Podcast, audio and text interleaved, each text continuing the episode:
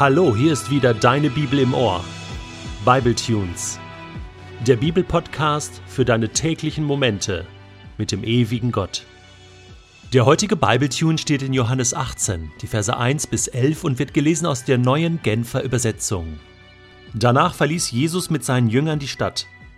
Sie überquerten den Kidronbach und gingen in einen Garten, der sich auf der anderen Seite des Tals befand. Jesus war oft zusammen mit seinen Jüngern dort gewesen. Deshalb kannte auch Judas der Verräter diesen Ort. Jetzt kam er dorthin, begleitet von Soldaten der römischen Besatzungstruppe und von den Männern der Tempelwache, die ihm die führenden Priester und die Pharisäer zur Verfügung gestellt hatten. Sie waren bewaffnet und trugen Laternen und Fackeln. Jesus wusste genau, was ihm bevorstand.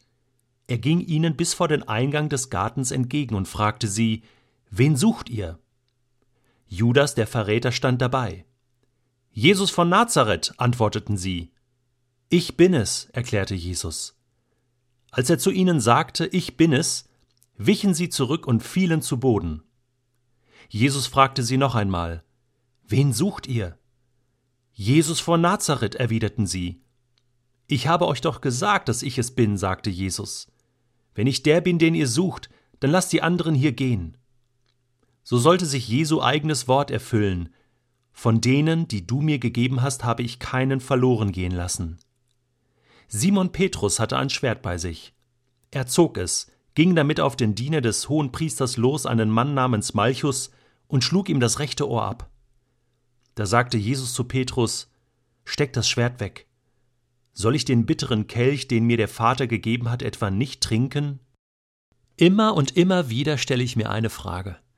Woher hat Jesus die Kraft genommen, das durchzuziehen, was er da gemacht hat. Ich meine, hier in Kapitel 18 heißt es, Jesus wusste genau, was ihm bevorstand. Und er ging ihnen entgegen. Er ging in diese Konfrontation hinein. Er ging in die Gefangenschaft hinein, in die Folterung, in den Tod, bewusst, freiwillig. Das ist doch Wahnsinn. Und das beginnt ja jetzt nicht erst hier, sondern in Kapitel 13 lesen wir schon, dass das Passafest bevorstand, Kapitel 13, Vers 1, und Jesus wusste, dass für ihn die Zeit gekommen war, diese Welt zu verlassen und zum Vater zu gehen. Und dann gibt er seinen Jüngern den vollkommensten Beweis seiner Liebe. Also wenn ich wüsste, dass ich in der nächsten Woche gefangen genommen werden soll, gefoltert werde, sterben soll, ich glaube, das würde mich erlähmen. Ich hätte Fluchtgedanken. Ich würde im Selbstmitleid versinken, oder wie ist das mit dir? Schon mal drüber nachgedacht, was Jesus da gemacht hat? Klar, er ist Sohn Gottes und er wusste genau, was passieren wird, aber auch als Mensch, er geht da hinein in diese Situation, er will das. Woher nimmt er die Kraft? Oder war Jesus etwa selbstmordgefährdet? Hatte er Suizidgedanken? War er depressiv? Ich meine, das ist ja ein Grund, warum Menschen sich das Leben nehmen, weil sie keine Hoffnung mehr haben. Oder in bestimmten religiösen Kontexten sich Bomben um den Körper schnallen und sich selbst und andere in die Luft sprengen, radikal, im Sinne eines heiligen Krieges, in der Hoffnung, dass man dadurch bei Gott besser ankommt, ewiges Leben bekommt, ewige Vergebung, wie krank ist das? Jesus war kein Dschihadist. Jesus war nicht selbstmordgefährdet, sondern er ging bewusst in den Tod, und zwar aus Liebe. Aus Liebe zu uns Menschen. Und nur das hat ihm diese göttliche und überirdische Kraft gegeben, das zu tun, das durchzuziehen. Er wusste, was kam. Und er ging ja bewusst in die Situation hinein. Judas hatte ihn verraten. So konnten ihn diese Truppen finden. Und jetzt geht er denen sogar entgegen. Die suchen ihn und er fragt sie, wen sucht ihr? Ja, sie suchen Jesus von Nazareth. Und dann sagt er, ich bin es. Er stellt sich dem, was da kommt. Das ist so beeindruckend und sagt, in der Kraft Gottes und in der Kraft der Liebe, der göttlichen Liebe, gehe ich da jetzt hinein. Ich fliehe nicht, sondern ich stelle mich dem. Ich habe mich an dieser Stelle gefragt, habe ich auch diese Kraft? Kann ich mich auch den Schwierigkeiten und Herausforderungen in meinem Alltag stellen aus Liebe heraus? Oder neige ich dazu zu flüchten, zu kneifen? Jesus hatte sich die Kraft im Gebet geholt. Wir haben Johannes 17 gelesen. In den anderen Evangelien lesen wir natürlich auch von diesem legendären Gebet im Garten Gethsemane. Das war passiert und da hatte er entschieden, ich nehme diesen bitteren Kelch an. Ich will jetzt nicht das, was ich will, sondern ich will, was du willst, Gott.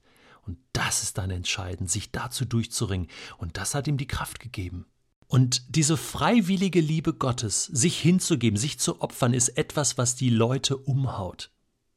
Als Jesus sagt, hier bin ich, ich bin es, fallen die Leute zu Boden. Sie sind erschrocken, weil die Situation war so spannungsgeladen, so krass. Ja, die waren so angespannt, diese Wachen und diese Soldaten, Jesus so wenig gefangen zu nehmen und haben vielleicht auch einen Kampf erwartet.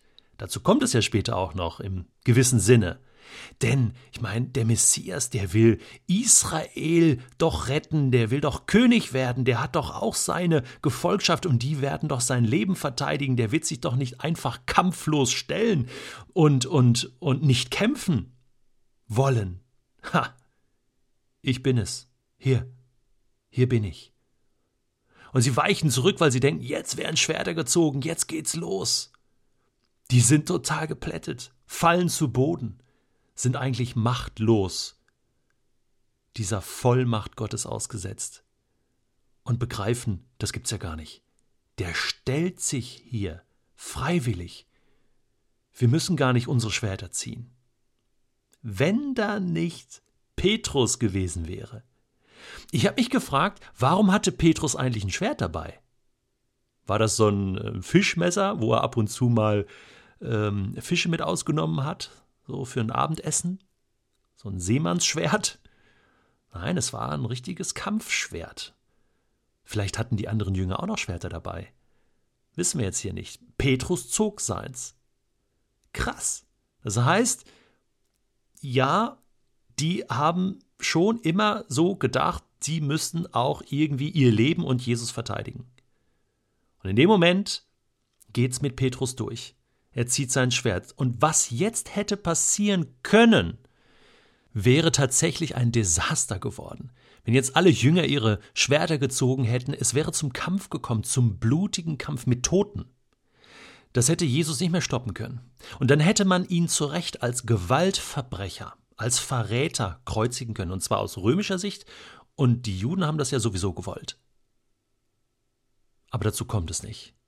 Die Liebe siegt. Jesus sagt ja an anderer Stelle, Petrus, wer das Schwert zieht, kommt um. Ich will das nicht. Und äh, ich könnte jetzt hier ein paar Legionen Engel bestellen. Also wenn wir doch kämpfen wollten, dann mein Vater wird mich beschützen. Nein, er wollte das nicht. Er wollte freiwillig diesen Erlösungsweg gehen. Und deswegen heilt er den Malchus. Ist toll, dass der hier erwähnt wird und dass er die Liebe Gottes erlebt, dieser Malchus. Das ist nochmal eine ganz eigene Geschichte würde ich gern wissen, wie das weitergegangen ist mit dem Malchus. ist ja krass. Ein geheiltes Ohr. Er bekommt sein Leben neu geschenkt. Und Jesus sagt jetzt das einzig Richtige. Steck das Schwert weg. Und zwar für immer. Ich werde diesen Kelch, den mein Vater mir gibt, trinken. Ich wünsche dir von Herzen, dass dir der heutige Bibeltext Kraft gibt, auf das liebevoll zuzugehen, was dir bevorsteht, auch wenn es dir schwer fällt.